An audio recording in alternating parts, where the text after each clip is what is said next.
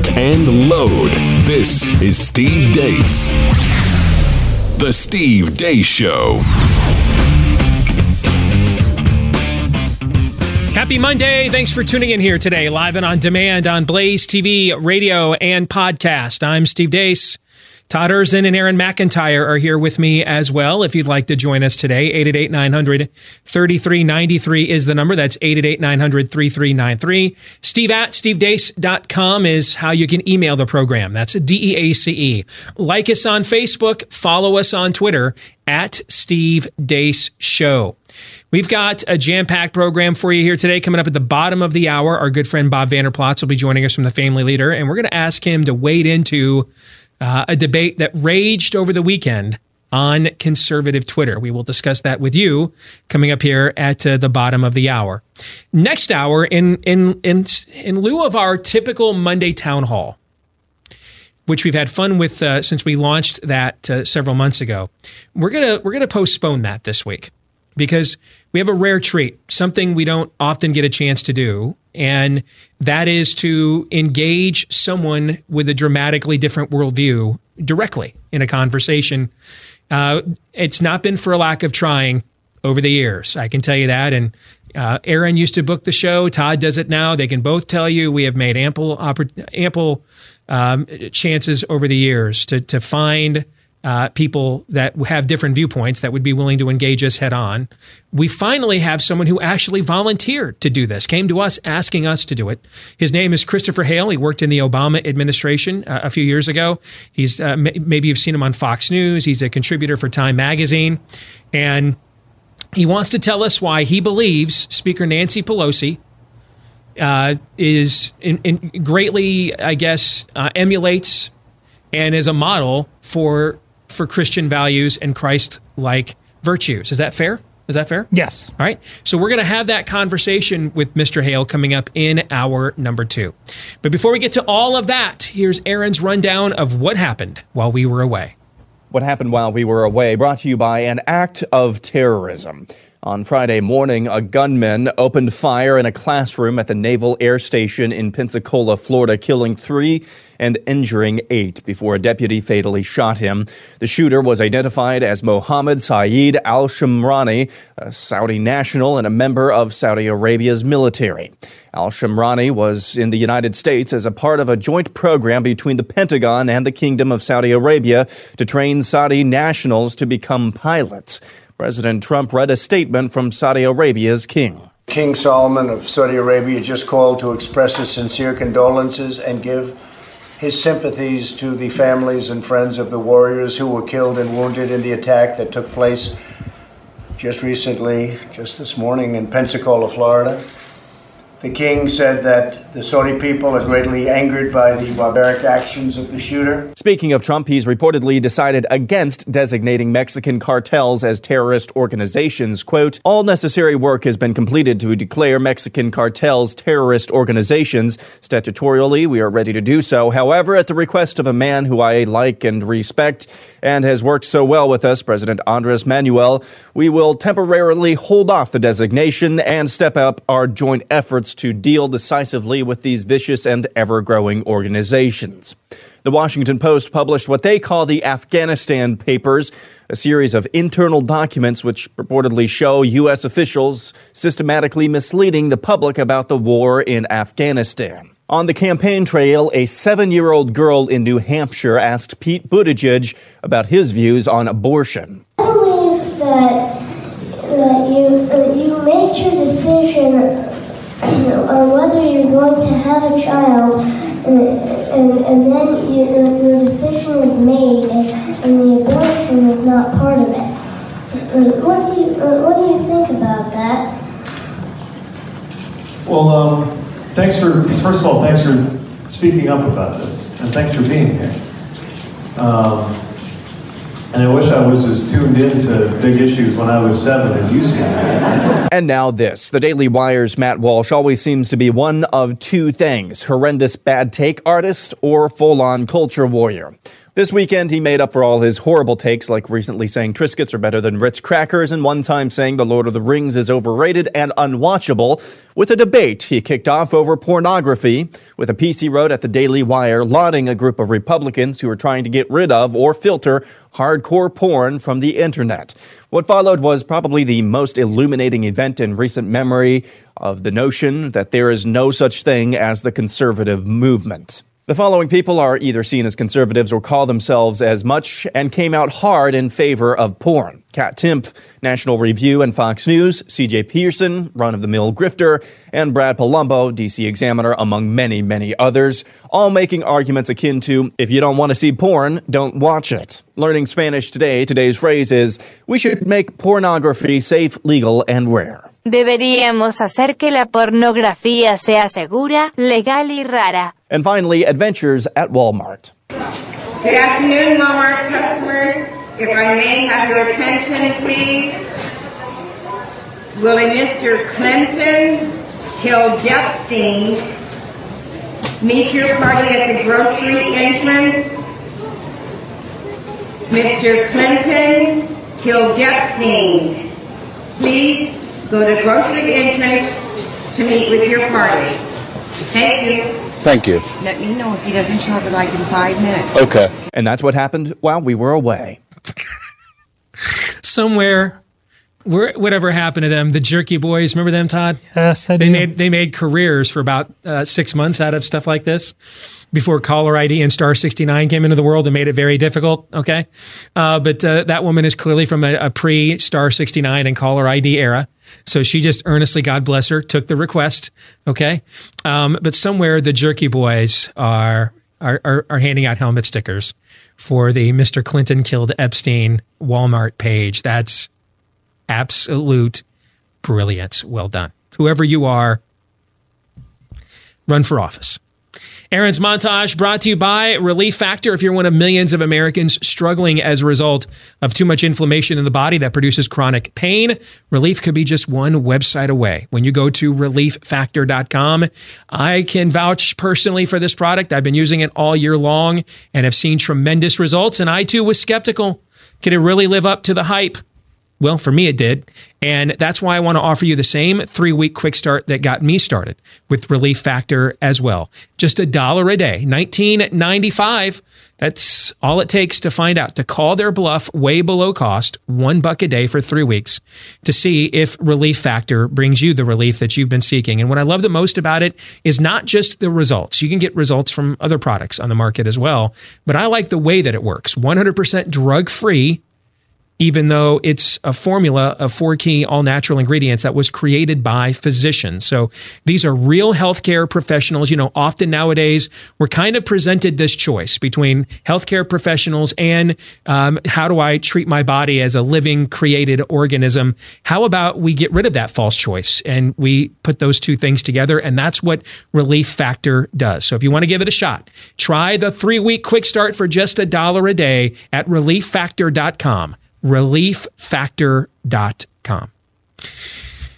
So, Aaron's montage. Um, this was a, a the, the, the top line story that the, the shooting at Pensacola was orchestrated by a Saudi national on what amounts to some form of an exchange program. And there's there's other parts of this story that have come to light as well. The Washington Examiner is reporting that um, this was actually a team of Saudi nationals that pulled this off. Uh, the shooter, and then there was um, the rest of his team were filming it. They were filming the shooting while it was happening. So, I mean, clearly they intended this to be a, a, a propaganda video, a recruitment video at our expense. And I, I kind of, and you guys can disagree with me. I, I don't know that we've gone soft with it, but I think in the last, well, just speaking for myself, let me just speak for me. I sort of feel like, you know, as we've gotten into pumpkin spice season and holiday season, that I've kind of lost the um, the serrated edge of the year of no BS. Do you guys agree? And it's okay to say yes. Have I lost it a little bit? I like my paycheck. It's okay. You can be honest with me. Is, have I kind of lost it a little? A little bit. I can I can feel it. Oh. You know, I can I can sense it. You don't know. I don't. Do they have? Do they? You know what? We need a year of no BS pill. If if you have BS um, uh, dysfunction, um, you, you take this pill. Uh, so I, I'm I'm in a mood today to just level every shibboleth in my grasp. Is that okay with you guys? Go. Okay. Um, I'll take questions I'd prefer not to ask because none of the answers are good for a thousand dollars, Alex. But let me ask it anyway.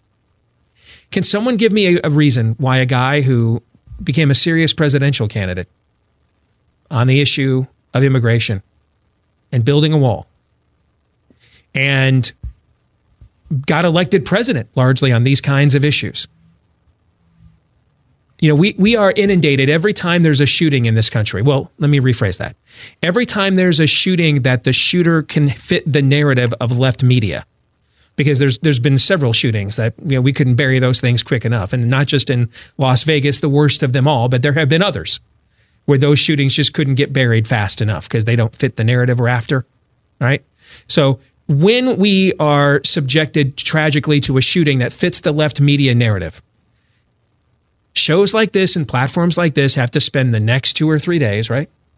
Deflecting off of politicizing the tragedy by advocating policies that would actually not deter the tragedy from happening, right? Right. Isn't that the dog and pony show that we all have to go through this?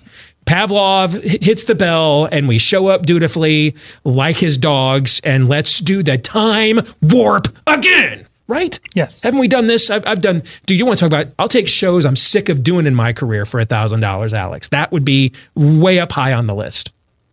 Then can someone explain to me why the America Firsty president isn't today losing his damn mind over a shooting that absolutely lines up with every speech he's ever given on this topic? Where is the incensed president? And this is why we need tougher immigration laws. And this is why one of the first acts I committed as president was to initiate a ban on travel from countries that house terrorists from the same list that Barack Obama's State Department, the same seven countries Barack Obama's State Department was going off of, that they just handed off to my administration when we took over from them. Are there any good answers as to why?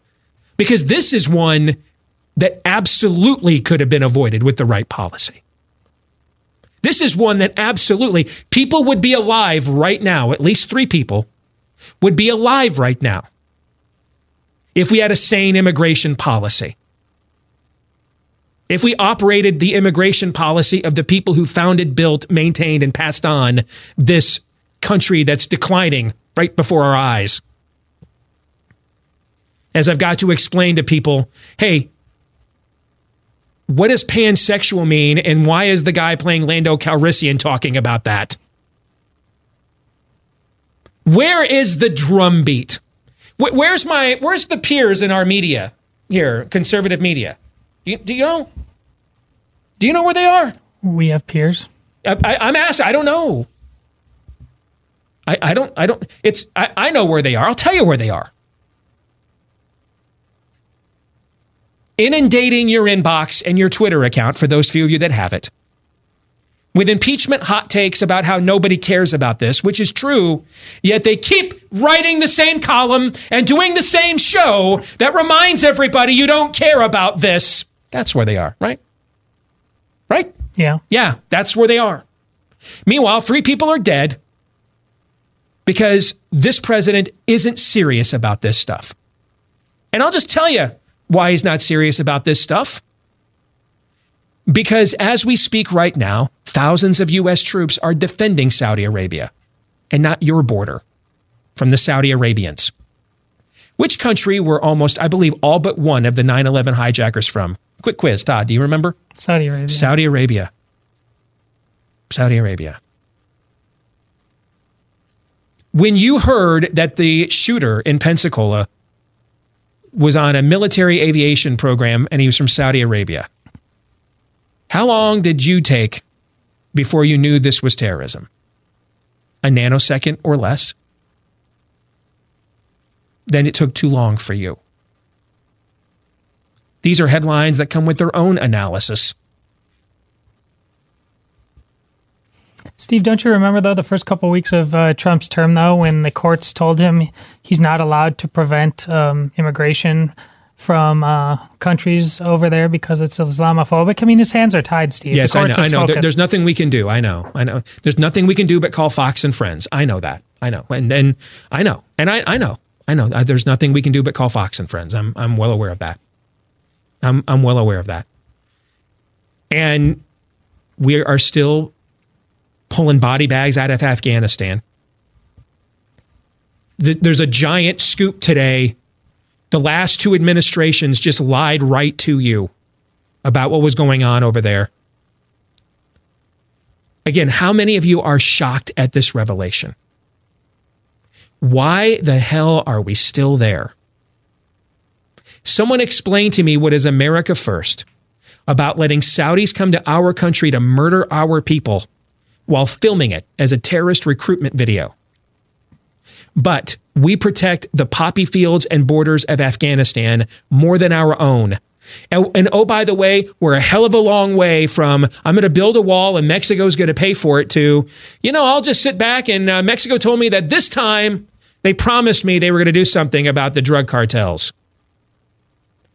Again, the year of no BS. Let's roll.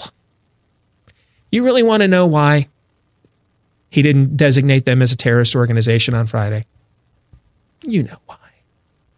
You know. You know. You just don't want to say it. And then, but I'm going to say it right to your face, and you're going to get pissed at me for it, which will only confirm to me that it's exactly what I should tell you right to your face. Because of what I said on this show last Friday when we talked about it. Do you know what the fallout is of declaring a president telling the American people this is a, a terrorist enemy and then not following through? Like, like when you tell the American people this is a these are terrorists. Like the expectation is what after that? Like in five minutes, what do we see? In them. Yeah, yeah, mushroom clouds. 1812 overture. Yeah, yes. We, we see mushroom clouds. We see grainy black and white surveillance videos of what used to be known as compounds, right? I mean, uh, that's what we fully, that's the expectation pretty much every American has. That's not a communist. They, okay, cool. Let's roll. Let's do this. If you declare them a terrorist organization and then don't do those things, like you didn't follow up on how many other things, like your emergency declaration for your wall, like that. So if you do that with it, like you're repealing Obamacare, like draining the swamp, stuff like that. And, and, and can I just tell you right now, Aaron, I was going to say this off the air. I'll say it here in front of the audience. Whenever this stupid IG report comes out, mm. you, you uh, direct order from me. I don't want it mentioned on my montage and we are to book no guest on it, Todd. Understood? Good. It doesn't exist. Why? I'll tell you why. Let's just have a let's have a show meeting in public, can we? Why not? It's the year of no BS. Why? Because what is the point of covering something that will result in nothing? I don't care. So go get your clicks from that, your click jollies from that somewhere else. Not going to come from here. I, I, I, won't read a sec. I, I won't read a, a, a syllable of it. I'll have no analysis. I don't care. I'm in full Phil Collins mode. I don't care any mo. From now on, come to me when there's people in handcuffs and bad guys are dead. We're gonna. We're, you guys always tell me, Steve, be more pragmatic. Don't let the perfect be the enemy of the good, Steve. You know, it's really just about the bottom line. We're conservatives. All that really matters is the bottom line. Okay. Come to me when folks are in handcuffs and body bags. All right? When when uh, when I when you when we start counting and piling up the bodies of the drug cartels, and when your deep statey hacks are in handcuffs, Come to me then, and I'll go back and read all your reports and listen to all your podcasts then. Otherwise, what's the point of any of this? It's it's it's it's it's worse than political porn. There's no money shot. There's no payoff. I mean, this this is this. What's the point of any of this? Uh, There there is no point. It's just being told that the reason you don't get the results you want from your elected officials is the boogeyman is out to get you. If if you can't navigate around CNN's primetime lineup, Andrew McCabe,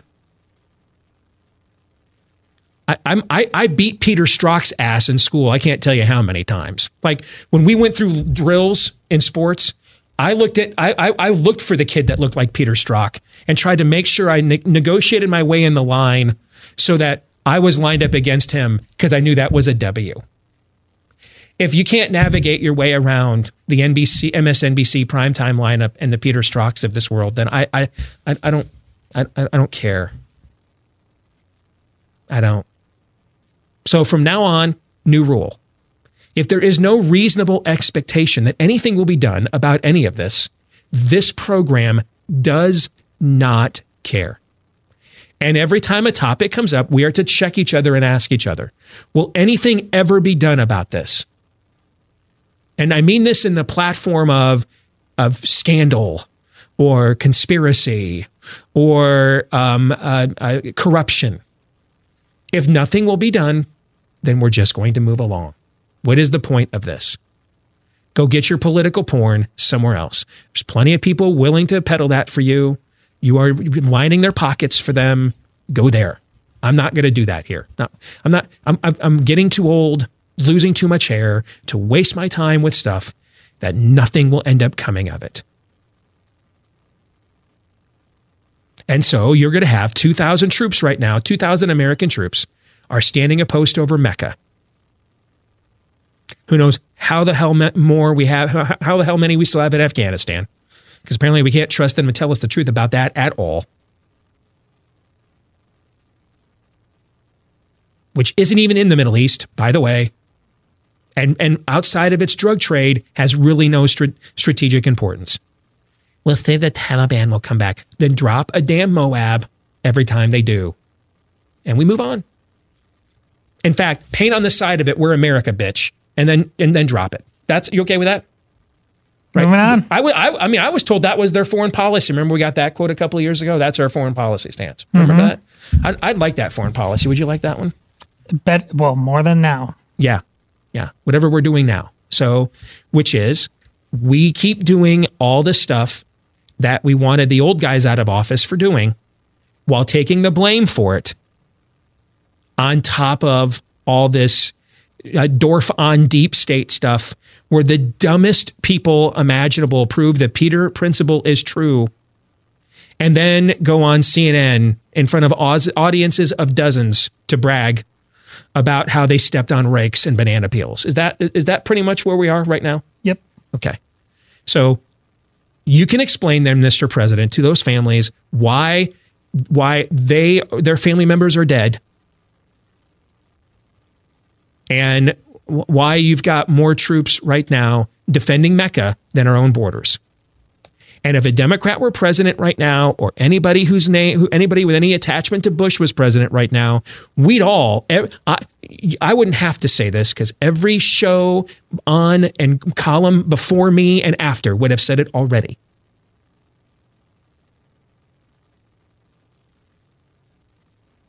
I don't care about the next election or the next Rasmussen poll. I care about the next generation. What what is this plan? Where Saudis come here, shoot our people. Yeah, I like this almost as much as I liked the um, Erdogan comes here, his security attachment beats our people, and then we hand him Syria. I like. Did you like that plan? I thought that was kind of that was kind of cool. That was sweet, right? Yeah, good times. Yeah, no, no, that's a that gets you all hashtag America First, Aaron, right? Mm, yeah. Yeah, no, I mean, uh, absolutely. How about hashtag America First on Saudis come here, kill our people, and film it while we send our people to defend Mecca from people like this guy that's killing our people on our own soil. Uh, by the way, I'm sorry, here's another lie. Um, we, we have to go over there because we fight them over there so that we don't have to fight them over here. That's working really well. Yeah. Yeah, that's that's you know. That's like watching your team bust out the Wildcat in 2019. Like they're the 2013 Miami Dolphins. That talking point's one of my favorite canards. Right? I, I thought Trump got elected so we wouldn't have to deal with canards like this anymore, but apparently not. So we have to make decisions as a movement. No, we don't. What there's a movement? we? Yeah, there isn't a There's a movement. we? Yeah, we've already made the decision. We can make. Yeah, the decision's been made. Get the click, show. That's the decision. The decision's been made. That decision's been made. So that's what we're gonna do. So enjoy beating Elizabeth Warren or Pete Buttigieg uh, or uh, um, you know incompetent Uncle Joe. You know, get your jollies off of that political sphincter vision. Enjoy that next year. And then right after you're done, know that you're just going to continue pretty much all of their policies, whether they had won or not. But hey, judges. So, eh, did I sum the situation up perfectly? Tell me, I want to make sure I smashed every idol within eyeshot. Okay. If you guys see like any ceramic or wood that that I have not shattered, stepped on, broken, and cut people with, please point it out to me now in the few minutes we have remaining here in this segment. Have is there anything left? Because I want to Isaiah this sucker. Which side of the wood do you know to worship, and which side do you know to burn? That, that that's the mood I am in after the commute in a winter storm that I had this morning. Well, you haven't touched on porn being the price of Yeah, light. I'm saving yeah, I'm that for the next- we're going to get to that next That's segment. the next segment. Oh my god. That is that is the next segment. And can The you know what? dumb. And, and you know what? Can I just say? Just give us a taste. I can give you a taste. You, do you want to know? And I say this as a guy that's from the porn generation. That this has been, you know, it, a good friend of mine, um, Fred Stoker, co-wrote the book on the, Uh, you know, um, it- uh, every man's battle. If you're of my generation or Aaron, my generation or the generations that's come after Todd, you and I's generation, then every male in this audience has fought the battle on some level with pornography. It's it's it's in the water table of the culture that we are in. And I am no exception. I have continued to fight this battle all of my life. So I know a little bit about this one. I've got some personal experience here. Let me just tell you the brutal, honest truth. The vast majority of conservatives, in fact, I'm just going to say it, every single one of them that are defending the legality of porn over the weekend are doing so because they want access to it and let's not pee on each other and claim that it's raining. Let's let's not claim some Randian higher principle because, by the way, she was a moral reprobate anyway. She was completely into licentiousness. So let's just can we keep it real? Sure. You want it legal because you want access to it. That's that's that's that's what I believe is really this debate is about. People who want access to it want it legal. And that's why you see otherwise pro life people. That's why I put that in pro life people making the exact same arguments that the moderate pro uh, abort crowd makes in order to defend this notion Yes. somehow. It's the exact Yeah. same This arguments. is this is my pet sin, and you know what? I can say this with authority because it's my pet sin too. So I know, I know this language. I have spoken this language most of my life. I grew up in this. Okay, I get it. All right, I'm part of the porn culture. I brought my kid home to my. She Anna had a crib in the same room I had my porn stash when she was a baby. So everybody that you saw on Twitter over the weekend claiming to be conservative, defending porn, is doing so because they want access to it. And let's not lie to each other about that.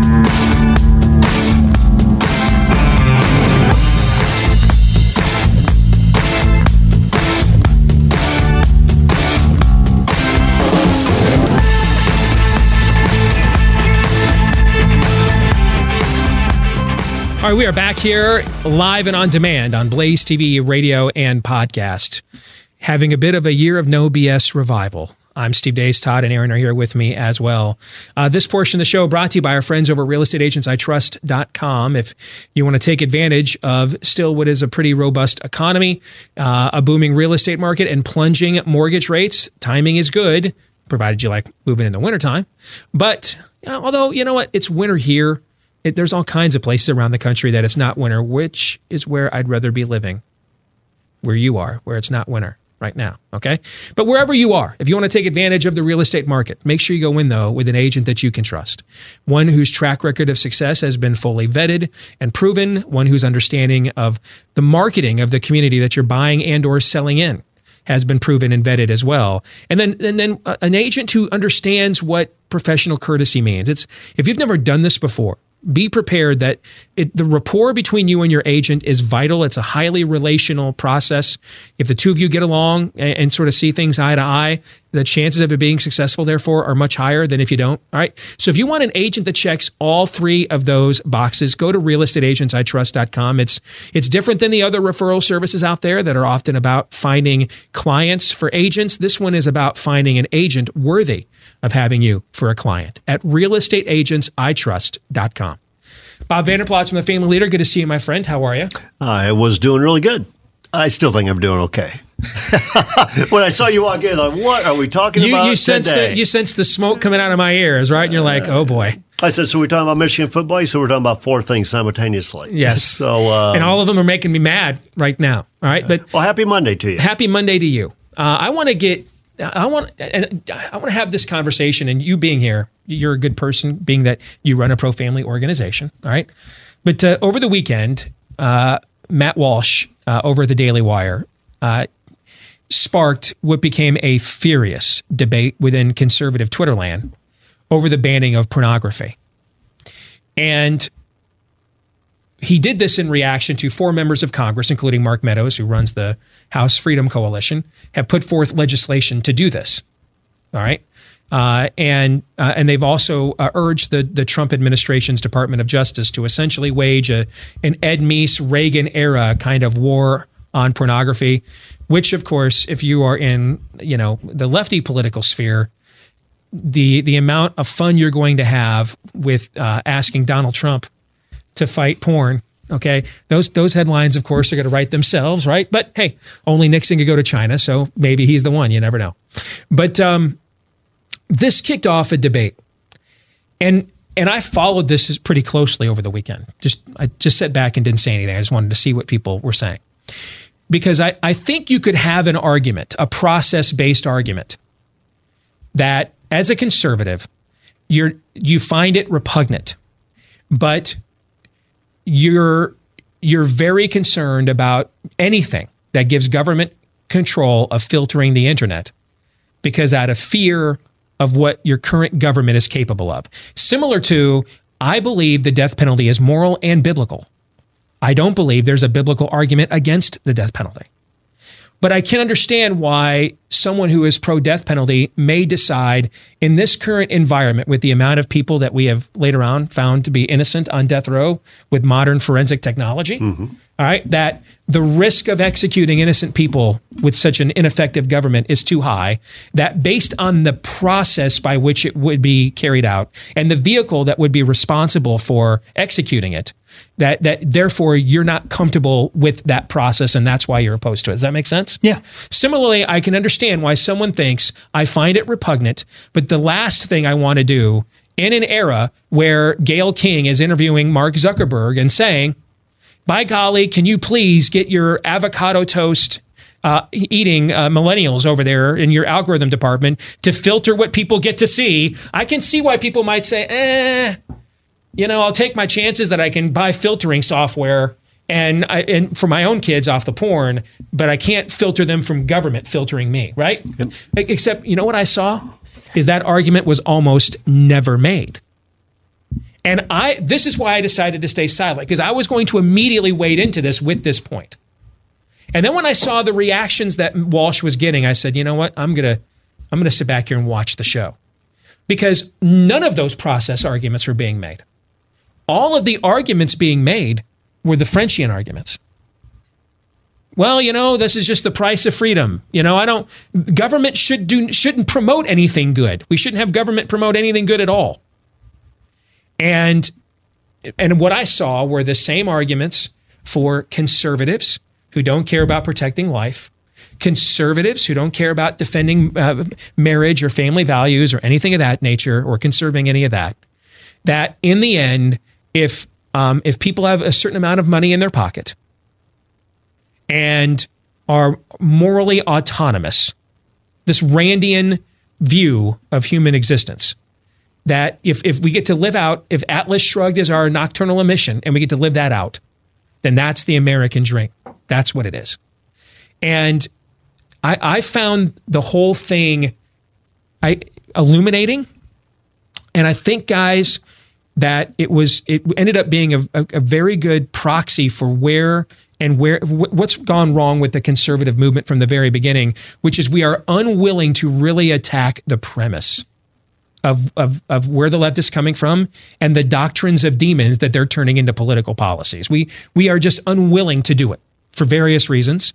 And I think a lot of it, frankly, is, and I say this as somebody who grew up in, um, in a non Christian home, who was fully exposed growing up and in my teenage and college and single years and even into my married years to the full accoutrements of the sexual revolution who is part of the porn generation, who has fought, as my buddy Fred Stoeker writes, you know, every man's battle all of my life.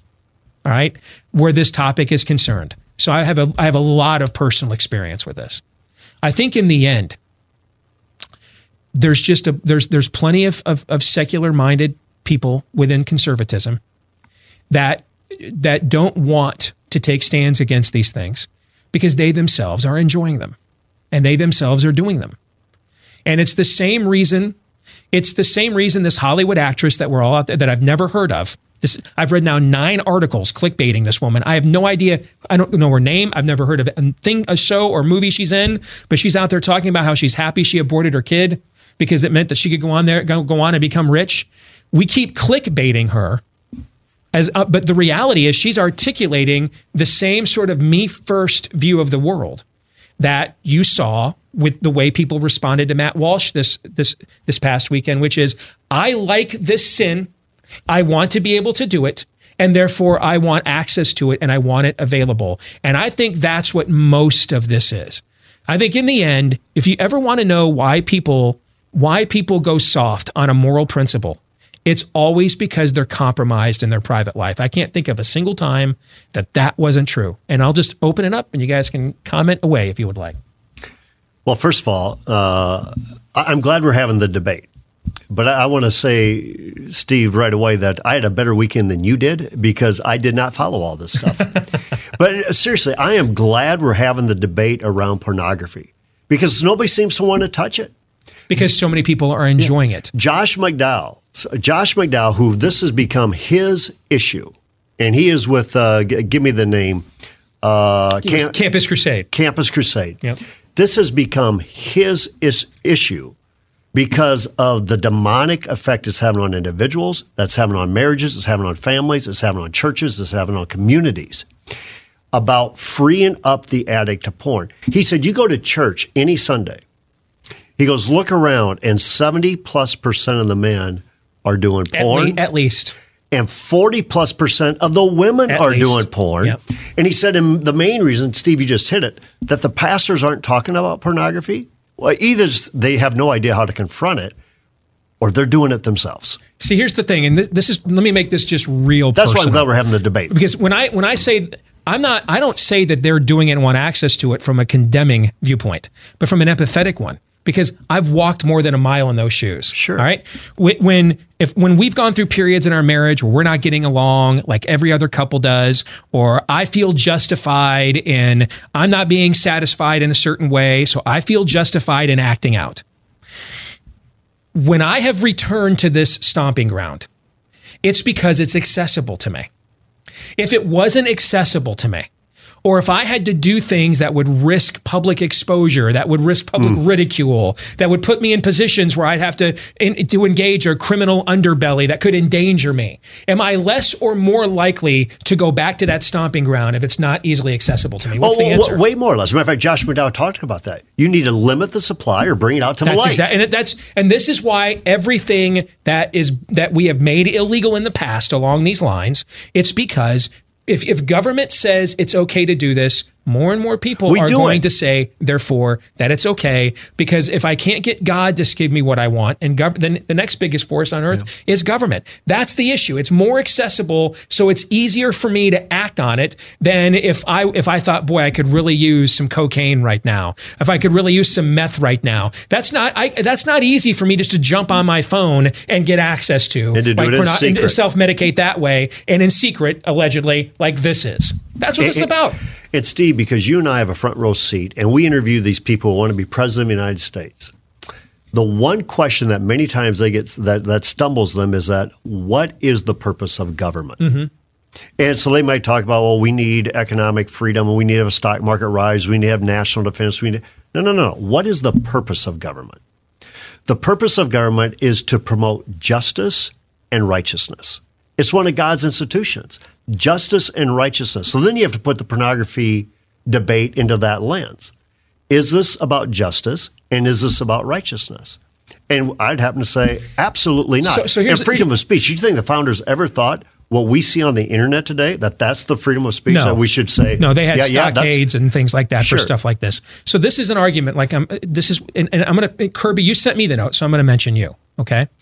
Hey, I just saw your the the segment on Twitter and what you were just saying uh, about the legalization of porn. I too have struggled with this my whole life and do not want access to it. But I disagree that anyone defending its legality do so because they want access. I don't want it illegal because I believe each adult should be able to choose yes or no on whether they should watch it, not the government. And it's not the same as the legal abortion argument. Abortion involves murdering humans, but porn, through though bad, does not directly harm others. Any harm is indirect. That do you is- know how many former porn stars have come out and said the exact opposite? You are how much that they were either desperate to get into it, they stuck with it because of drugs and everything else. There's been so many of these interviews. How many of the women involved in this are human trafficked as well? Yes. Okay. So so so do you believe people should be allowed to decide whether someone should be trafficked for their pleasure?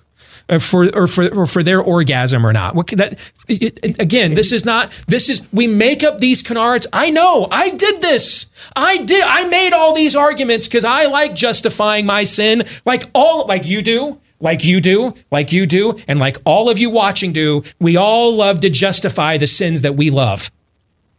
So I know all these arguments. They're all fallacious. They're all specious. They're all weak. I know. I, I use them all myself. These are not even arguments. They're justifications. That's what they are. And let me put it in another context.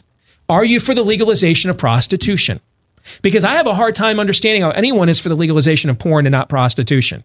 Because in both cases, an individual is taking money to have sex with strangers. It's just in one case, it's being filmed. So should a John walk into a court and, and demand that his solicitation charge be dismissed on the grounds that I pulled out my iPhone and recorded it? Right? Mm-hmm. Should that should that therefore then exactly. every solicitation charge I just dismiss it if I pull out my iPhone and record it I can say we were doing pornography legal exchange she consented it to it being filmed so therefore even though she is a known prostitute it's not solicitation we were making a film could I not make that argument then I'm sure you people could are not you- starting. you can't be for one and not the other period So, Steve, the question I'd have, even even it goes back to Kirby's email. Let's say that you're you're doing pornography. Does that make your marriage with Amy stronger or compromised? Well, it's an interesting situation because we both had pornography issues when we came into. Why do you, why do you think Amy's getting her second master's degree on sexual dysfunction? Sure. Because she's had to fight this. We both had this battle coming in. In general, though, I see what you're saying. But what is is that pornography kills relationships. It kills relationships with marriage. It kills, kills relationships with, with families. It objectifies uh, the opposite sex, or maybe even the same sex, whatever it might be. But it objectifies, reduces it to a sexual purpose. That to me is a bigger issue. So get back to the core purpose of government. does it promote righteousness? I'd say absolutely this does not promote righteousness. So why why would we allow it? Why would we say this is legal to do it? Why would we say that you can go into a hotel room and you can pay nine ninety five and have any porn tape you want in the hotel room? You don't have to do that today. Why? Because you bring in your laptop. You don't need that TV anymore today. And you do it totally in secret versus saying, I, I now have to submit this expense form to my business. And they're saying, what was the 995 movie for? They just had a story. What was it last week or two, guys, about an account on Pornhub that was a 15 year old girl, correct? Wasn't that a national story Yeah. who was being human trafficked? Yeah. And she was recognized on there. And I mean, and so who knows how many, how much of that is involved in this? And again, I, I, I understand having walked more than a mile in the, in these shoes myself. I understand how alluring it is. I do. I don't. So do, do not mistake my passion and conviction on this for condemnation or judgment. It's it's a recognition. You know, you've heard me say before. You can always tell what a pastor is the most passionate about, or what what, what sin a pastor a pastor is struggling with in his own life, because that's what he's the most passionate about. All right, It- it- my passion comes from a recognition of what this does to you and how hard this is to let go. I understand this. I've been there. Okay, and that's why I'm telling you, making it accessible like like we do makes it even worse. And then you throw in all of the other human trafficking angles and everything else that goes uh, goes along with this.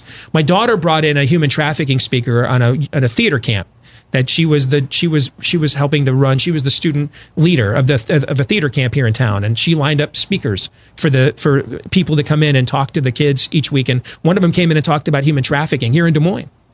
And how often what'll happen is they will entice teenage girls, college girls into uh, sex acts. They'll film it, and then they'll tell them, "Hey, we'll put it up on the internet. We'll we'll let your parents see it, unless you agree that every time we we we essentially text you a code and you show up to have sex with this individual, okay, then you know that's that, that's how this tape will then stay underground, and that this happens in um, in like every Walmart, Target parking lot." Uh, you know, each week in a place like Des Moines, Iowa. So Truck it's happening. stop, yeah, State Fair. If it's happening in Des Moines, Iowa, imagine what's happening if you live in a major city. Todd, do you have any thoughts on this? Well, men are in, the the data is all there. Men are increasingly falling into a level of uh, isolation, and this is worldwide now. This is where the the birth rate is just simply going down because of people are Mm-hmm. checking out of the real relationships, Bob, that you just bet. got done talking about. And when we're built for relationship, and our nation is founded on the notion of uh, the laws of nature and nature's God. That's why these arguments that uh, you know just leave me alone, government. We're not for big government here, but we're here for proportional government. We're here for appropriate government. That's conservatism. This we- and and we're all guilty of that small government thing that we were boilerplating around for decades. That's on us too, because it's not ultimately just about the tiniest government you could see. Because now we're just Yosemite Sam, the Wild West, and they're going to come for you sooner or later. But you're getting down to the purpose. And to me, this is also a John 10 10 moment. John 10 10, where it says, you know, the thief comes to rob, to kill, to steal. That's Satan. And so I take it like a pornography. The people involved in it, the people are getting paid to, paid to do this, uh, the people producing this, then the people participating in it. That's robbing, that's killing, that's stealing, primarily relationships. We're on their side of John 10 10. I came to give life and give it abundantly. Mm-hmm. So, what we're saying, I don't want to be Joel Osteen, but there's a better life for you right now than doing that pornography stuff. So, yeah, do I believe it's a heart issue? You bet I believe it's a heart issue. And we need to get the heart right to say, I, I'm going to make a covenant with my eyes and with my fingers and with my computer. I'm not going there anymore. But the other part of it is if the purpose of government is to promote righteousness, we have to ask ourselves does this really fit? Do you know that Ronald Reagan, after Ted Bundy, started a por- pornography commission? And it was George H.W. Bush that dismantled it. But the, the eels Are of we over pornography. No. We got about 20 seconds. on it. Okay. All right. Yeah. When you start frantically wailing arms, Uh, I, I just don't know didn't what hear- that means. I didn't hear the music. I'm doing my best over Okay. here. So All I'm right. trying to You're get doing us great. out. Okay. Bob, excellent points, man. Good to see you as always. Good to see you guys as well. We'll come back with hour number two next.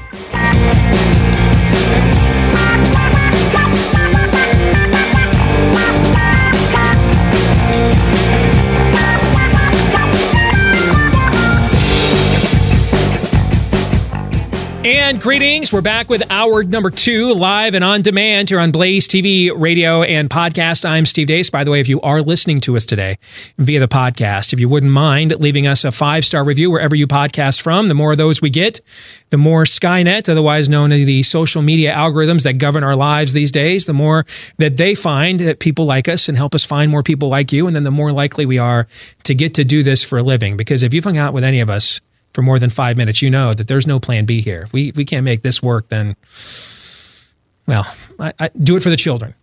Ours. 888-900-3393. That is the number. Steve at stevedeace.com is the email address. That's D-E-A-C-E. Try liking us on Facebook. Good luck with that. You can also follow us on Twitter at Steve Deace Show.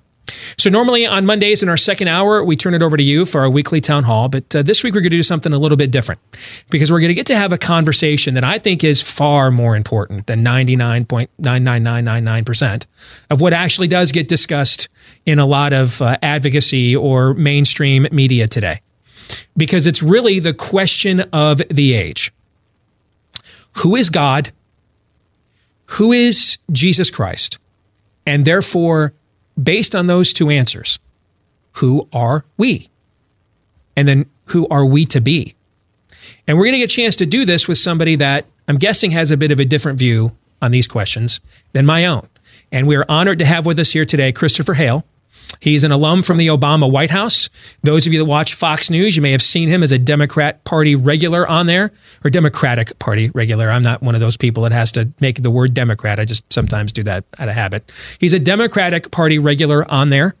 Uh, and uh, he's also a Time Magazine opinion contributor. And he put something out on Twitter a few days ago that caught my eye, got my attention. And then he responded by saying, Hey, we should discuss this on your show. And I said, By all means, let's do so. So let's welcome Christopher Hale to the program. Christopher, it's good to have you with us. How are you?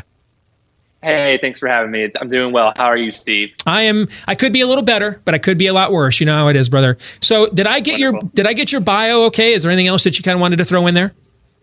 No, absolutely. I think the one thing I would note is for President Obama, um, I did do uh, faith outreach. So I'm on this weird and difficult intersection of Christianity and progressive politics, which is complicated and not always easy. And there's, as you probably experienced in the conservative movement, there's sometimes backlash. But I'm glad to be on the phone with you today. Well, I've been in this uh, weird intersection. I, I, got into this thinking it was actually fairly seamless and simple, uh, but it's gotten increasingly weird and difficult uh, over the course of my career uh, between conservative politics and my evangelicalism uh, so I, you'll have uh, somewhat of a sympathetic view where that's concerned. But I, I want to begin with what kind of um, prompted this conversation. And it was an opinion that you gave on Speaker Nancy Pelosi. Before I ask you about that specifically, though, let, let's, let's go more meta and take a step back. Christopher, who do you believe Jesus Christ is, and, and what's that in, opinion informed by and based upon? Well, first and foremost, it's my Catholic faith, my Christian faith. Um, Jesus is the Son of God, but he's also the Son of Mary. He's he's God become flesh. I think the most uh, vivid image as we kind of come to this Advent season into Christmas is that uh, in the Gospel of John, it says that God became flesh. And actually, if you look at the original Greek, it says God became factum, which is actually a being, a fact, an actual reality of, of history. Um, and so I think that the entire cosmos is about this question of God coming closer and closer to his creation in Jesus. Um, and I think that inspires my politics. You look at who, who God became, God became small. Uh, God did not become as a king, he came as a child, uh, born of a unwed mother. Uh, uh in a far flung place, far from power, far from the cultural centers uh, New York City and LA and DC are not where God came. God came to Aleppo. God came to Nairobi. God came to the small places. And so that's informed my politics. And that's caused me to challenge my own party. But I say that's most important thing is that God uh, God became flesh to, to, to God became poor for the poor to save us. And so we're to mimic God. And so I think we're called, especially during this holy season, to look at our politics and say, how can we serve those on the margins of society? Because Jesus says in the Gospel of Matthew that the first, uh, the last become first. So I think that's really how I view Christ and view God is is a total communication of God's love for us and what salvation looks like. Does that give you a sense of that, Steve? Yeah, that's a good answer. Um, so that tells our audience and the reason I'm asking you these background questions is I don't know, you probably don't know me from Adam. I hate straw man arguments and constructs. Sure. Okay. So I've spent a lot sure. of time, I've probably done 50 appearances over the years on networks like MSNBC, for example. So I've had, I, I've probably done more in left media uh, interactions than almost anybody in conservative media has the last decade. So I'm, I like these sorts of conversations. And so I want our audience to find out what you think from you rather than getting me framing questions that that paint you into a corner. If you end up in a corner, I want it to be one you painted yourself in, Chris, not me. All right. So I, I want well, our audience I, I to get an idea that. who you are. Okay. So I appreciate that. You're welcome. Uh, and and so they, you've told us who you think Jesus is. Why do you think Jesus came to Earth? Save human creation. I mean, the the, the in, in Genesis we're told that uh, human beings fell and that there, we are fallen creatures, and that there was time and again throughout the ages, prophets uh, foretold of a salvation that would come towards us, and Jesus is the fulfillment of that. Um, I think Jesus offers us two things. He offers us salvation um, through his life, death, and resurrection uh, um, in, in Calvary, but he also offers us an example of how we ought to live our lives. One of the interesting things you're evangelical i'm roman catholic. What's interesting about uh, that we, we i think our worldviews uh, i would say there, there's there, there's questions and, and, and difficulties that i face day in and day out. Um, really from my worldview we are called to model christ we can't just say salvation alone and what happened on calvary alone is enough to save us we have to mimic that every day. Um, heaven is not just light years away and at the end of time, but we're called to bring heaven to earth every day and, and, and in our politics, which is, creates difficulties. Um, you and I try to be our best best Christians, but sometimes it means we're bad Democrats and bad Republicans. But I think that is the purpose of life. Um, is, is to is to, to to live as Jesus taught us and to to achieve salvation through His grace. But we are called to, we are called to act on that in some capacity alone as well. What is salvation in your view, Chris, and why do you think we need it? Salvation is twofold. Um, so salvation is is a question of what happens to us um, at the end of time. Um, I believe that if, if we live a life that honors God and honors God's precepts, we will we will be um, we will enter into this holy mystery. Is what what uh, what some of the, the, early fathers of the Christian tradition church call it a holy mystery, where we'll be reunited. But also, there is salvation, I think, offered to us day in and day out. There's glimpses of heaven here on earth. Jesus says the kingdom of God is at hand, or another translation says in our, our midst. So, yes, there is eternal salvation at the end of life offered to us, but we're also called to be co creators of that salvation in a small way. I would never call us, and we'll talk about this in a second, we are, are not Christ, but we are called to be Christ like. Um, and so I think there are moments of salvation glimpses of salvation that we are called to perform every day. So we are co-creators, co-participators in the mystery. Um, uh, Jesus calls us to be workers in the vineyard. So it's a question of the end of time, but also here and now. so it's both and. Okay. When Jesus says, I am the way, the truth, and the life, no one comes to the Father except by me. What do you believe that means? Sure. Well, it's interesting that he says, "I am the way, the truth, and the life." Those are three words that that, that uh, communicate journey.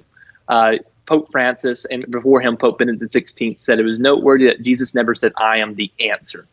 Um, he said that I am the way, the truth, and the life. So it is a communication to me of how we are ought to journey our, our, our lives. So let's go with way.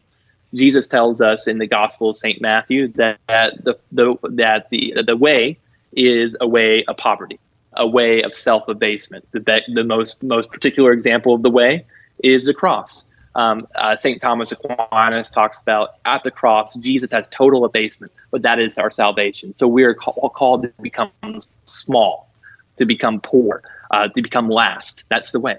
Let's look at the truth. Jesus is the truth.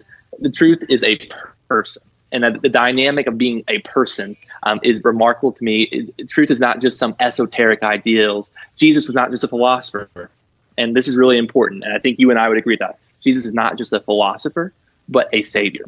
And so we are called to to to um, be as Christians to be followers of Him as the truth and to live um, in that truth. So there is a um, there's a cost of entry, if you will, and the cost of entry, of course, was paid for us on Calvary. But we ourselves every day are called to to um, what St. Paul says in Galatians: make up what is lacking for Christ's affliction on the cross.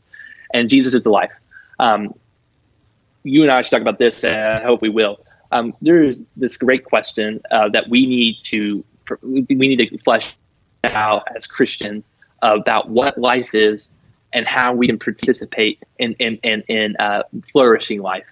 Um, I think life begins at conception, but I don't think it ends there. And I think that uh, Jesus really calls us in, in, in, in, being in life to to uh, lift up the dignity of life of all people. That is the greatest gift that God gives us is life. That is God's greatest gift to the human community is life. Um, and, but that being said, we have to protect and defend it at all stages of it. So, way, truth, and life. I hope that that wasn't a uh, concise answer, but I hope it was a thorough and gives you a sense of how I see it. Sure. Do you, do you believe in hell? Oh yes, I believe in hell. Um, I believe in the devil. Um, I believe in evil.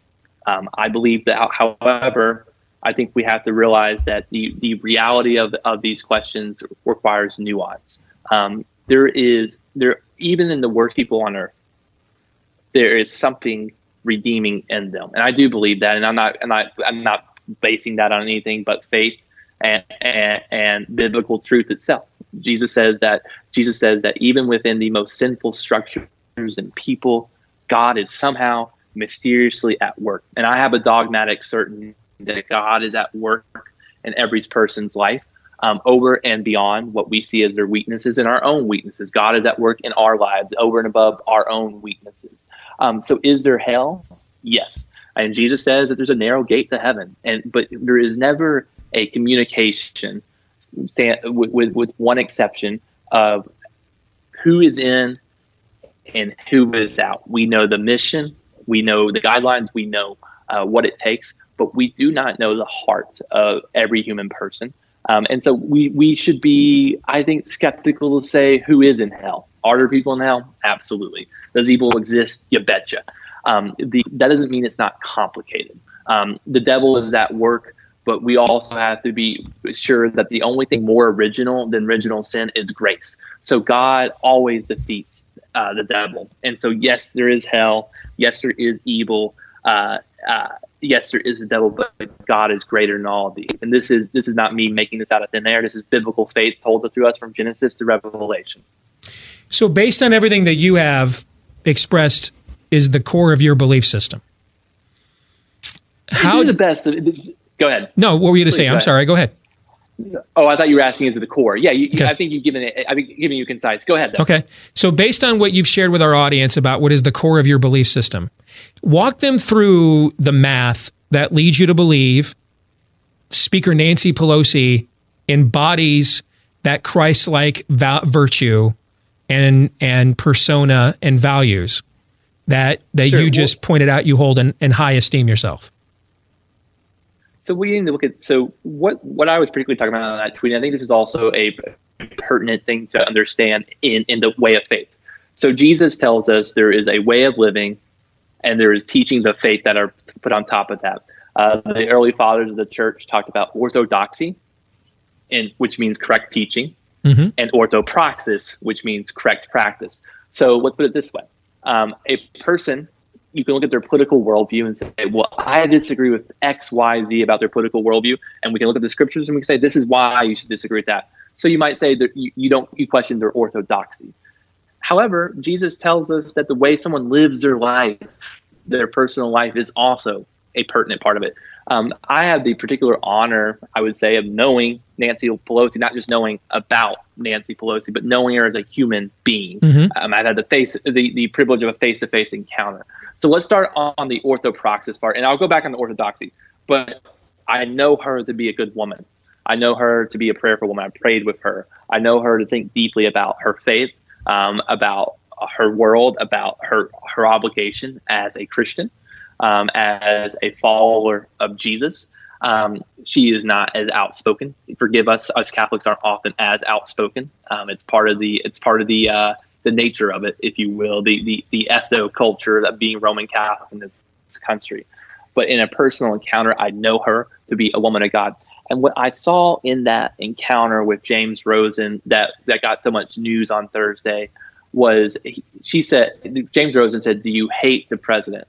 And she responded, uh, "You know, I, I'm Catholic. I don't hate the president." And so what I'm trying to say there is, I think she was operating out of love of country, patriotism, love of country. I don't think she views this this um, this uh, question of impeachment as a a act of hating the president of the United States, but loving our country and the Constitution and those our ancestors who defended it and the values that we uphold. Let's go to orthodoxy then. Um, I think that's that's going to be that's what I think caused the, the consternation. Do I agree with everything that Nancy Pelosi, uh, every everyone in Nancy Pelosi's uh, political beliefs? No, no one does. No, no one absolutely does. I, I agree with her on immigration. Uh, Jesus Christ Himself was a was a uh, refugee seeking seeking a refuge in, in, in, the, in the despotic Herod's regime. I'm with her that I think we have a, a, a call from the beginning of time, from, from Genesis itself, to, to be good stewards of creation, to protect and sustain God's creation. Um, I, I, agree with her that, that there's dignity in work and that there, we should be we should be on the outlook for the vulnerable. I think she should have done more on that. I don't think I don't think she's done enough but I'm going to dis- I disagree with her on on the nuances of abortion politics. But let me let me put that let me let me let me be very clear on this. I don't think the Republican Party gets abortion right either. I don't think Donald Trump, who in 1999 called himself quote very pro-choice end quote, gets it right either. Um, I think that the reality of it is, is both sides use abortion politics for electoral gain, and no one has any intent of actually changing changing the in, in elect office. I think very few men and women have actually really little intent on actually changing the reality of abortion in this country. So I disagree with her on that. But that being said, I still think I see I, I see um, Christian values in this woman. Um, let, me, let me be clear though. I see Christian values in, in, in political figures I've disagreed with in the past. The, the idea that politicians can't have Christian values infused in them is um, contested by the reality of human history. Um, and so that that was the point. I do I use the press words. I think I use words that probably speak to a smaller segment of the population um, than than the wider audience. But I, I, I stand by the idea that I think Nancy Pelosi is a deeply Christian woman, and I think she operates from a modus operandi uh, of faith. I think over and above her many weaknesses, I see that in her, and I think that you, your your listeners today, who I know to be good people, I think they should they should take take this holiday season, just take a moment, even if you don't agree with Nancy Pelosi, if you think she's the devil incarnate, she's the third most powerful person in this country, and I think that we as Christians can at least pray for her, and not, not in a fake, uh, uh, passive aggressive, but out of sincere love of country, as I pray for Donald Trump and Vice President Pence every day. I think that last part is good advice. Um, I mentioned to you earlier I don't like constructs, so just to, just so you know, I, I, I, you can return the favor because our audience, I don't put up with any of those binary choice arguments. I didn't vote for Donald Trump in the last election, um, partly because I've known him for years. So um, I, mm-hmm. those sorts of things, I'm not even. A, I haven't been a registered Republican for years. I don't. I don't know anything short of what you could say that would get you, um, you know, in a civil court for slander or libel. What you could say sure. to be critical of how the Republican Party has deceived Christians on issues like life that I have not either said to this audience or written in numerous publications and books. And frankly, it's one of the reasons why you're on Fox News a hell of a lot more than I am. Okay, because I refuse to play that game. So, um, uh, you you that that that argument to our audience, they've heard all of that, you know. So, um, I, sure. I I think they're probably more interested in how you navigate this as an individual on the other side of the aisle. For example, Mm-hmm. Have you ever had any conversations with Nancy Pelosi on the issue of life? Yes, I have. And actually, just so your audience knows, not only have I had conversations with Nancy Pelosi on the issue of life, but Barack Obama as well. Um, and you you can think what you want about me, and that's fine. Your your, your audience can. can you, I think they should. I encourage them to get to know me a little bit better. I am not. Chris, we brought you here. To, we we brought uh, you here to let them get to know you a little bit better. Yeah, That's why yeah. we did that. Yes, oh, I appreciate I appreciate that, and I think um, I am not beloved with my party. Um, I think that there's a lot of issues that I have stood up for, and it has cost me political capital. Um, it has cost me uh, relationships in some capacity. Um, I am not a idol of the Democratic Party. Um, I know our weaknesses and our shortcomings, and I have fought for these values within this party. And I, I have, I have been some, I have, I have paid the price in some capacity. Am I, am I somehow oppressed by the party? No, not in any capacity. I am a Democrat, but I'm a Democrat who can count to ten. I'm a Democrat who knows that there are wackos out there and folks who are, who are living in, in false pretenses.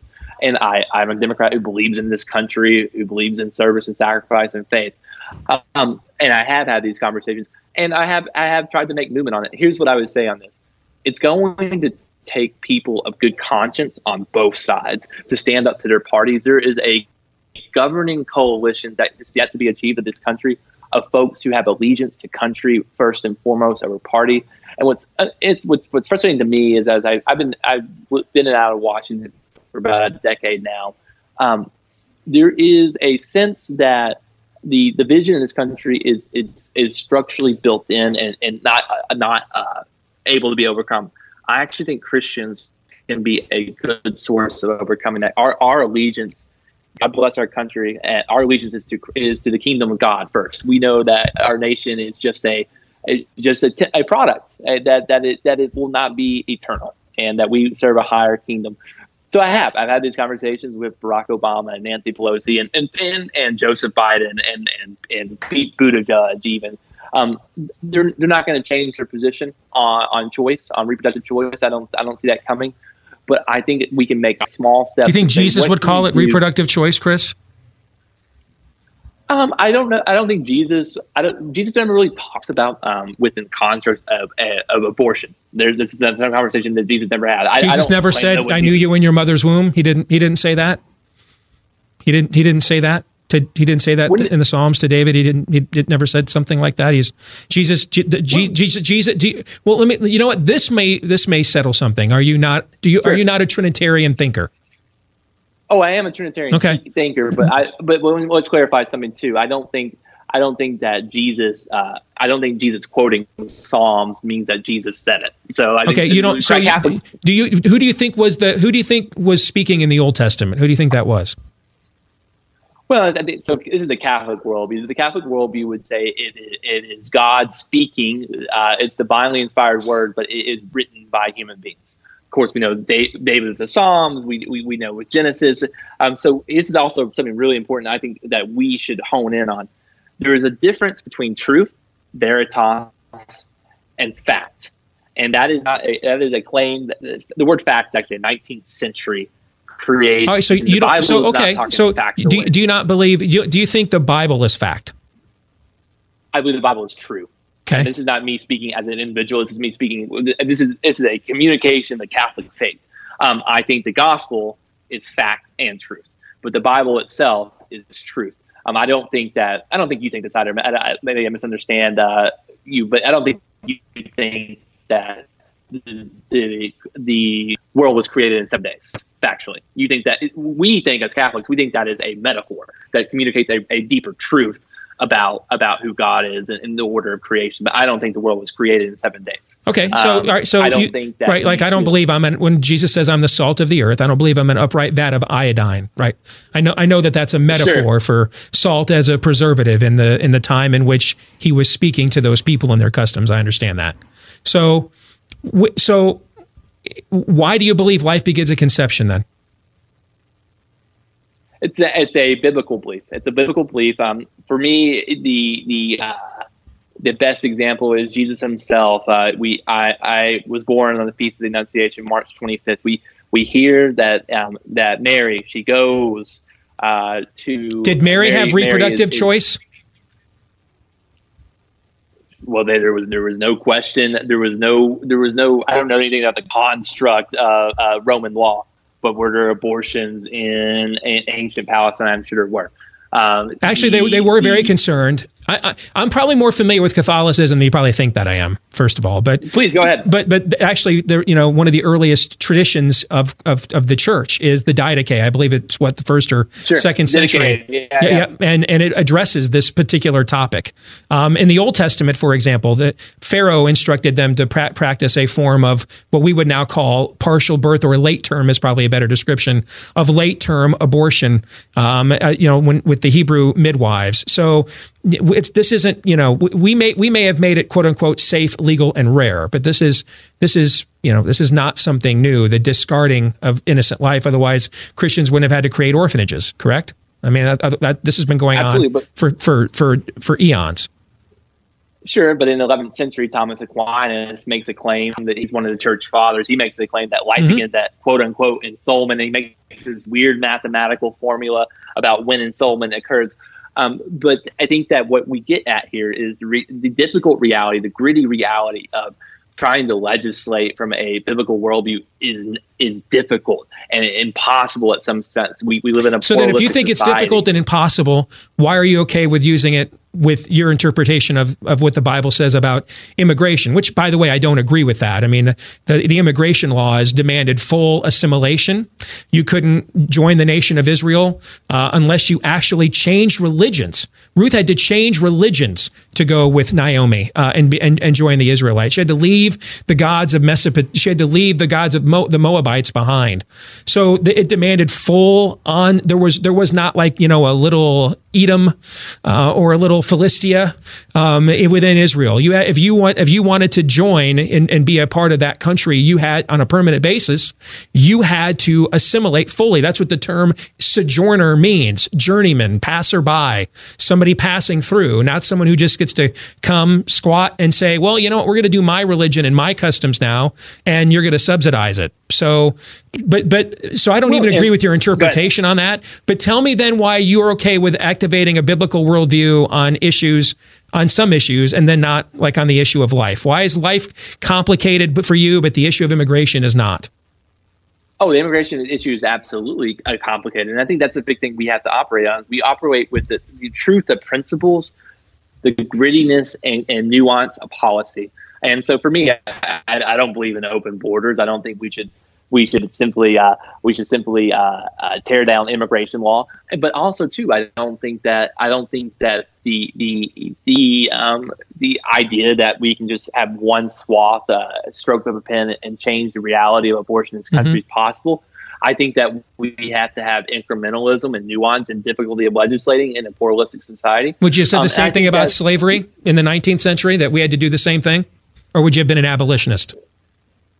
Well, I mean, I hope I, I hope I've been an abolitionist, but I think the reality of it is even, even Lincoln, who who we we we um, we in retrospect make uh, make this um, uh, uh, vision. He struggled with the realities of how to deal with this in time and place. And I do not think, and we should talk about this. I do not think that the idea that uh, slavery and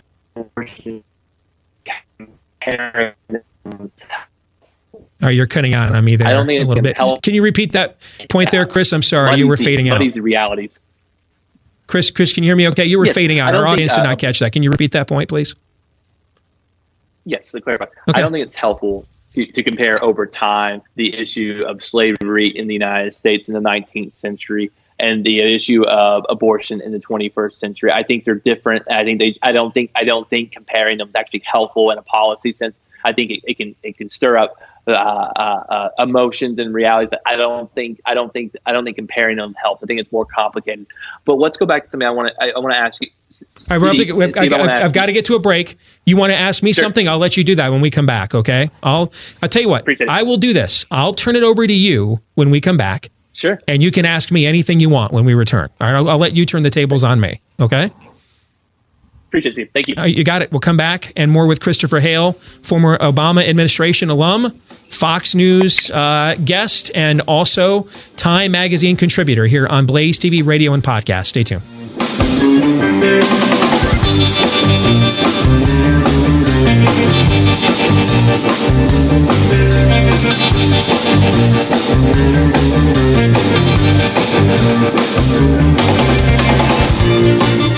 All right, back here with Christopher Hale, who is a Christian and a progressive and a Democrat and a big fan of uh, Speaker House Speaker Nancy Pelosi, whom he has mentioned he knows. He's worked in the Obama administration. Uh, maybe you've seen him on Fox News. Uh, he's also a political contributor over at Time Magazine. I have other questions I want to ask you, Chris, but I, I'm a man of my word. So I told you when we came back, I would let you turn the tables on me. You can ask me absolutely anything you want. The floor is yours. Well, I think one of the things I would do, and I, you can kind of turn this around on me, I would love to see as a devoted Christian evangelical um, who, who supports President Trump, what is your biggest difficulty with the man um, as a Christian? Um, as uh, um, what, what is your biggest concern or reservation, um, particularly um, with him as, as the president, the 45th president of the United States? Well, I didn't vote for him last time. Uh, even though he tried to hire me to work for his candidacy uh, in the primary, I didn't even vote for him in the general. I may or may not vote for him this time. My audience would say on a given day, um, it's totally transactional for me with him. And so on a given day, I may feel like it. And then on another given day, I'm just, it, I, I won't bother to do it. Today is probably a day um, where I, I, probably would not uh, if we had the election today. Because you weren't tuned into the opening of the show, I was not very happy. Uh, but I think you're. I think he is the double-minded man, unstable in all of his ways. Doesn't really have a, a true, fully developed worldview of any kind, other than materialism, utilitarianism, like most pagans. Um, the reason I didn't go work for his candidacy is I was sitting, uh, standing about 20 feet uh, here in Iowa when he said to Frank Luntz on C-SPAN. I co I co emceed that event with Frank Luntz actually, and I was waiting to meet with him after his appearance on that stage, and he said, "I've never asked God for forgiveness because I've never done anything wrong." He mentioned a, a complete heretical self-esteem teacher named Norman Vincent Peale, who makes yep. uh, Joel Osteen look like a you know Augustine uh, as his spiritual mentor, and that's when I just realized at that time I I can't do that. I can't. I, I you know, can two see, you know, walk arm in arm unless they see eye to eye? So my sure. issue with him is I think that double-mindedness has played itself out in his presidency, where there have been very high highs and very low lows, um, and and I think you're dealing with someone whose character has never truly been confronted because he's not accepted divine accountability, and then he's lar- largely surrounded himself with people that are bootlickers, um, you know, or or similarly uh, are, are, you know false teachers like a Paula White or, or, or people that uh, you know preach the the the, the heredity or the uh, heretical prosperity gospel. So I do think um, that uh, he has more. Um, uh, I think he has more regard for uh, Americana than the Democratic Party does, that I think largely, because I think this is true of progressivism in and of itself, largely wants to deconstruct Western civilization and replace it with something that it views as superior from its own uh, viewpoint and belief system. Um, and and nor do I think he wants to put me in jail uh, or close my business down because of my Christian beliefs, like the Democratic Party, including Nancy Pelosi, have made it very plain and clear they're all in and all for. Um, and and then you have uh, you know Democrat presidential candidates that want to support what is clear mental illness like gender dysphoria and and clap like seals when moms show up with their poor nine year old boys at their events and say, Hey, I'm thinking of castrating my kid. What do you think? And applaud like this is something great. Where I, I can't think of a more ingrate sin than to deny the nature that God made me as male or female, um, and, and, and, to deny that and, and, and to abuse that uh, and to mutilate that. Uh, to me, I think that's extreme psychosis. Uh, and and you're it's a it's a sinful form of ingratism. It's denying the, the the nature that you were given or made with by by your creator. And this is something that is celebrated on a, on a regular basis by the Democratic Party. So I often find myself in a conundrum where I don't really believe that the guy in the White House is with me. But I also don't think he's my he's he views me as his enemy, which I think the people that you roll with do. Well, it's interesting. Does that answer so, your question? Uh, yes, it does. I wanted to respond. I can just respond to one part of that. Sure. Um, I I think that I, I, on on the question of LGBT and, and transgenderism, et cetera. Um, I don't. I, I I just have to voice disagreement there. Maybe we can go into that in a little bit more detail. But I want to say something that I think you you've hit on.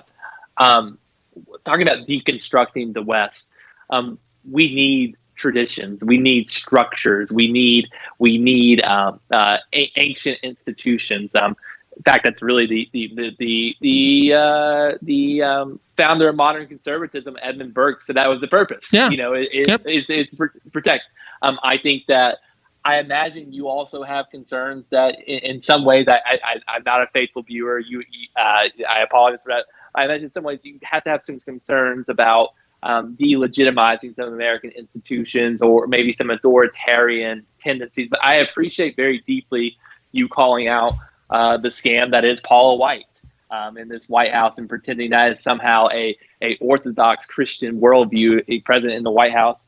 Um, No, I think know, it's I think it's a stench in, in God's nostrils to claim someone like that as your as your spirit as your as, as a presidential spiritual advisor. And I would No, I- I, I'd say that to him and anybody on his team's face. And they know that, which is why they don't invite me around because they know I'll say stuff like that. So well, and I, I and I also want to say though, I think that the, the, the Democratic Party does have an issue with God. I want to put that very clearly. I've been vocal on that. I think there is a anti-religious element that has grown in the left in the Democratic Party instead of squashing it, has let it fester and gain some prominence in the party. I would I would disagree with you on who the actors are in that, perhaps. So there's two things I definitely need to ask you about before we run out of time. Please. Okay. Please. So when you look at uh, when when you look at um, canon teaching in the church in, in, in, in the in the Catholic Church, abortion is referred to as a grave sin.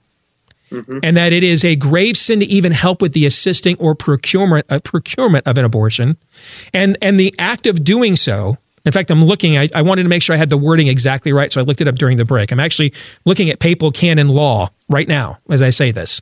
The act of even doing so is essentially an act of excommunication, meaning you are excommunicating yourself by doing this. Okay, you, you are you are. It's a little bit like when I've taught biblical worldview to students at school. They've said, "Hey, you know, why'd you give me this grade? I didn't give you this grade. You, I didn't take the test. You did, right? The wages of sin is death, meaning what you, that you earn this. It, it, it wasn't a penalty. You you know you earn this. You reap what you sowed. And so here, canon law says to even assist in procuring this is an act of self excommunication because of because its status within within papal law as a as a grave sin. Do do do you believe you can openly promote that? You know, Jesus says, "Why do you call me Lord if you do not do what I say?" We all have sins that we like pet sins. You know, we were discussing on our show earlier before you came on this debate about whether the government should ban pornography, and I've had like many men in my generation a long a years long running battle with that particular sin in my life, for example. So there there but there, that's that's a battle. That's a that's a fight we're trying to wage in our lives. I wouldn't come out and openly promote pornography as for the public good and then expect Jesus to bless that. Do you believe you can openly promote state sanctioned murder, commit openly grave sins every time the issue comes out in your open advocacy of this as a Catholic, and still and and still bel- and still be in good standing as a believer by doing that?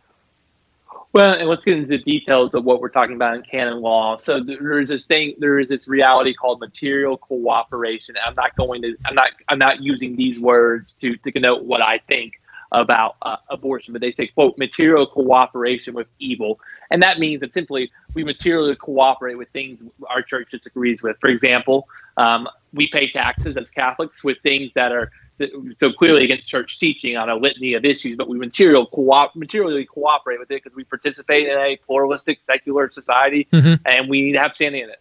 So I think there is a, a, a there's a profound. But she's an distinction in the advocate, Chris. But she she is a staunch, staunch advocate, Chris. She's a promoter. She's not a pass. She's not a bystander, Chris. Well, I think this is where we disagree. I mean, I, I, I, know. So, for example, I've seen internal fights, and I've seen internal fights with the with. So the, the great Chris, Chris, Chris, name me one. Name me one restriction on abortion Nancy Pelosi has has uh, has advocated in her career. Name me just one. Uh, public funding of abortion, Hyde Amendment. She was a big player in 2016, both publicly and behind the scenes, when the left wanted to get rid of the Hyde Amendment, which I support. Um, uh, when the left wanted to get rid of the Hyde Amendment, uh, she she she played defense on that. I saw that open pub happen publicly, and I mean, let's look. She lost. She lost on that issue profoundly over time, but she was she was playing ball. Um, when when So when you've mentioned a- earlier that she's the third most powerful person in our government as the speaker, right? She's the most powerful elected Democrat in the country. You, you, if she supported the Hyde Amendment, she'd have no ability, no influence whatsoever to get the Democratic Party to move to her direction. And if that's the case, by the way, why would you remain in a party, therefore, that wants to advocate state sanctioned murder? Why would you do that? Well, I mean, we can ask the same question: why why Christians remain in the Republican I know. Party? We, well, all, I, that's we, why I left. What, what, You're talking to a unique case yes. here. I left because I couldn't answer sure. these questions. That's why I left. Yeah. Sure. Well, let, let me say let me say why I remain in the Democratic Party. Um, I'm here because I think I can provide good to it. I think it's a powerful force for good at its best. I think it can suck at times. I think it be a, I can think it be a force for for negative things um, time and again. And I'm, I'm a Democrat who spent my career fighting against the Democratic Party. Um, and but I think that it's important in a two party system to have um, some kind of sense of actually gaining ground. Um, in, why not? Why not just blow up the two party system then? I, can can I be brutally honest with you? Can I? Do you I mind? Love, yes. Okay. Yes, go for it. This this has gone differently than I anticipated it was going to go because I've had these conversations with folks claiming to be progressives and Christians numerous times in my career, and that's why I started off talking about actual Christian doctrine because I, I made the mistake of talking politics with them, and then when I talked Christian doctrine, they didn't believe in it most of the time. Okay, you have actually articulated, my friend, a far more sincere adherence, knowledge, and allegiance to, to theological orthodoxy than I anticipated coming in. Okay. So, so credit to you on that. And I should have given you more of a benefit of the doubt in how I initially responded to you on Twitter. So that's on me. My bad. All right. That being said, though, as I've listened to this more and more, I'm asking myself, why are you in this party then? Why they don't believe in tradition. They, they are staunchly for state sanctioned murder. They fight every restriction against it. They, they advocate, we're just, we're one step away from the criminalization of Christianity in the Democratic Party. At, at this point, they want complete and total capitulation of your Christian conscience to the state without any exceptions whatsoever. Oh, uh, you look at what's happened with the, the welfare state, all of the various costs, all of the debt.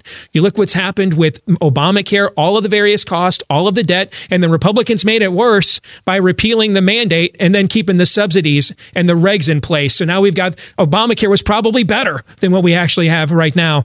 So I'm, I'm trying to figure out because I, I, I, like you, I tried to challenge my party from within, and they didn't like it. They didn't want any of these challenges. They wanted the scam to continue, so I left. So I'm, I'm, I'm as a fellow pilgrim here as someone who I, sure. I, respect your acknowledgement of orthodoxy, which I did not anticipate you were ever going to articulate, at least, not nearly as well as you did. So credit to you on that. So then uh, my next question is, why in the Sam Hill would you remain in a party that at every opportunity rejects all of the orthodoxy you eloquently communicated to my audience in the first segment of this show? Why stay?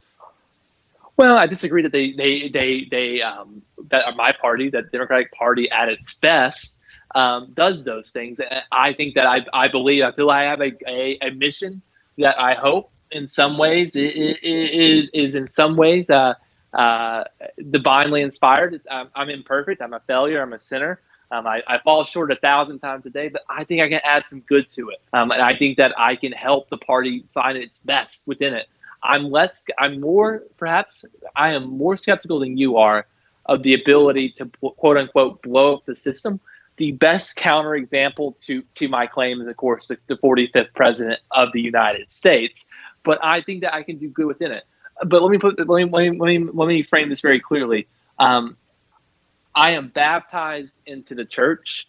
Um, I I am I, I am conceived and born into this country, but my allegiance to the Democratic Party isn't as strong as baptism and birth. Um, so I am there are many days where I wake up with frustrations with my party. Um, at the current context of 20 uh, December of 2019, I, I, feel that I can add value within it. Um, I think that there is a lot of good people and good good good folks within the party, both as as uh, people of faith, people of not of faith, who are doing good for this country, and I want to be a part of that.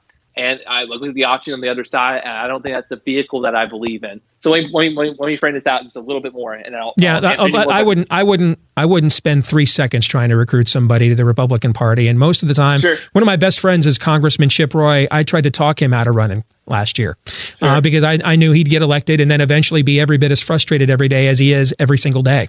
Um, so I, I, again, you're not going to out dunk on the GOP with me. I mean, I, I, I mean, I, I mean, I'm I'm posterizing them on the regular. Um, Yes. But but can I then can I give you some unsolicited advice? Do you mind? I'm all I'm all ears. If yes. if if you're really sincere in what you just said, you got to leverage a political party. Otherwise, if, it, it- politics is a game of leverage, Chris, not a game of access. That's that's what a lot of Christians get wrong on the right is they think it's a game of access. So I've got to kiss the ass of the Republican Party all the time and put up with all their junk in order to get a seat at the table. No, you maybe you need to do that for your fund raising, but no, that's not how you actually move policy. Subversion does. All right, and so it's politics is a game of leverage. If you really believe this about the Democratic Party, what I would urge you to do is instead of talking to Nancy Pelosi, frankly, I'd urge you to get together an alliance of black and brown churches that are actively Democrats, that, that preach orthodoxy from the pulpit, and say, hey, we agree with you guys on health care. No, I don't agree with you on that, but that, I'm not a Democrat. I, we agree with you guys on health care and some of these other issues, but we are way off. We're, we're, we're creating Republican voters by by the things that the, the you know, drag queen story time hour these sorts of things and and put together a coalition of people who under who have some appreciation of orthodoxy and tradition as you articulated to our audience that that will push the democratic party and say stop taking us for granted okay and start listening to our concerns. That's actually how you'll get them to move. Not meetings with Nancy Pelosi. Just my two cents. What, well, I appreciate that. And one thing I want to say on that, and I think this is really pertinent. Once again, we, we have disagreements on, on LGBT issues that I don't think we're going to flesh out today. But I, I think where, where I can most articulate with that in my own community is the white woke skulls of Twitter. Um, if the Democratic Party becomes that, we are in a we're on a pathway to a permanent minority. I would say too late, but go ahead. I'd say you're there watching your presidential debates. Poor Joe Biden has essentially rebuked every position of normalcy he once had in order to appeal to white woke Twitter. That's what he's done. when the white woke Twitter is not going to win us an election. And quite frankly, it, it, we one of the phrases the conservative movement likes to use that I co-opted. It, it is it is um, it is um, virtue signaling, and I think that the reality of it is is that Democratic Party, the rank and file, which you mentioned, is brown, black, and brown, and, and working class. They know that uh, they they have the numbers. The question is, will the party figure out that reality? um, that the, the this the white woke skulls of Twitter are not going to win an election. And they don't represent they don't represent the values that our party historically has held. Um, and I'm I'm a part of that fight. And look, I'm also I don't fit very well. With the, you're talking to a 30 year old uh, white male Christian Democrat. There's not a lot of us, um, you know. And um, I, I am I'm not I am fighting. I am fighting a fight It's not always a win, but I think that I have a particular, uh, perhaps, um, mission to participate in this difficult and gritty experience called being a Democrat in 2019. Um, and with, with those ident- with with those with Mhm. those cultural I- identity markers, but you know, it, it, we we who knows? We do our best every day, and we it's the it's the uh, aggregation of marginal wins every day, and sometimes we lose as well. Chris, we are out of time, man. But it's been a pleasure having you. on. You are welcome you to come back here anytime you want. Frankly, you've been more willing to, to to to be transparent about these sorts of topics than, than than a lot of the people on my own team over here on the right that I've tried to engage over the years who largely want nothing to do with them. So I respect the heck out of you for coming in here, volunteering to come into the mini Lions Den here and answer our questions. And again, you are welcome to come back here anytime. All right, take care and Merry Christmas. You as well. Happy Advent. Merry Christmas, everyone. All right, we're going to stick around for the overtime, and uh, Todd and Aaron, you guys are going to give us your your reaction to the conversation that Chris and I just had. For the rest of you, we are back at it again tomorrow, noon to two Eastern, right after the Glenn Beck program. Until then, John three seventeen.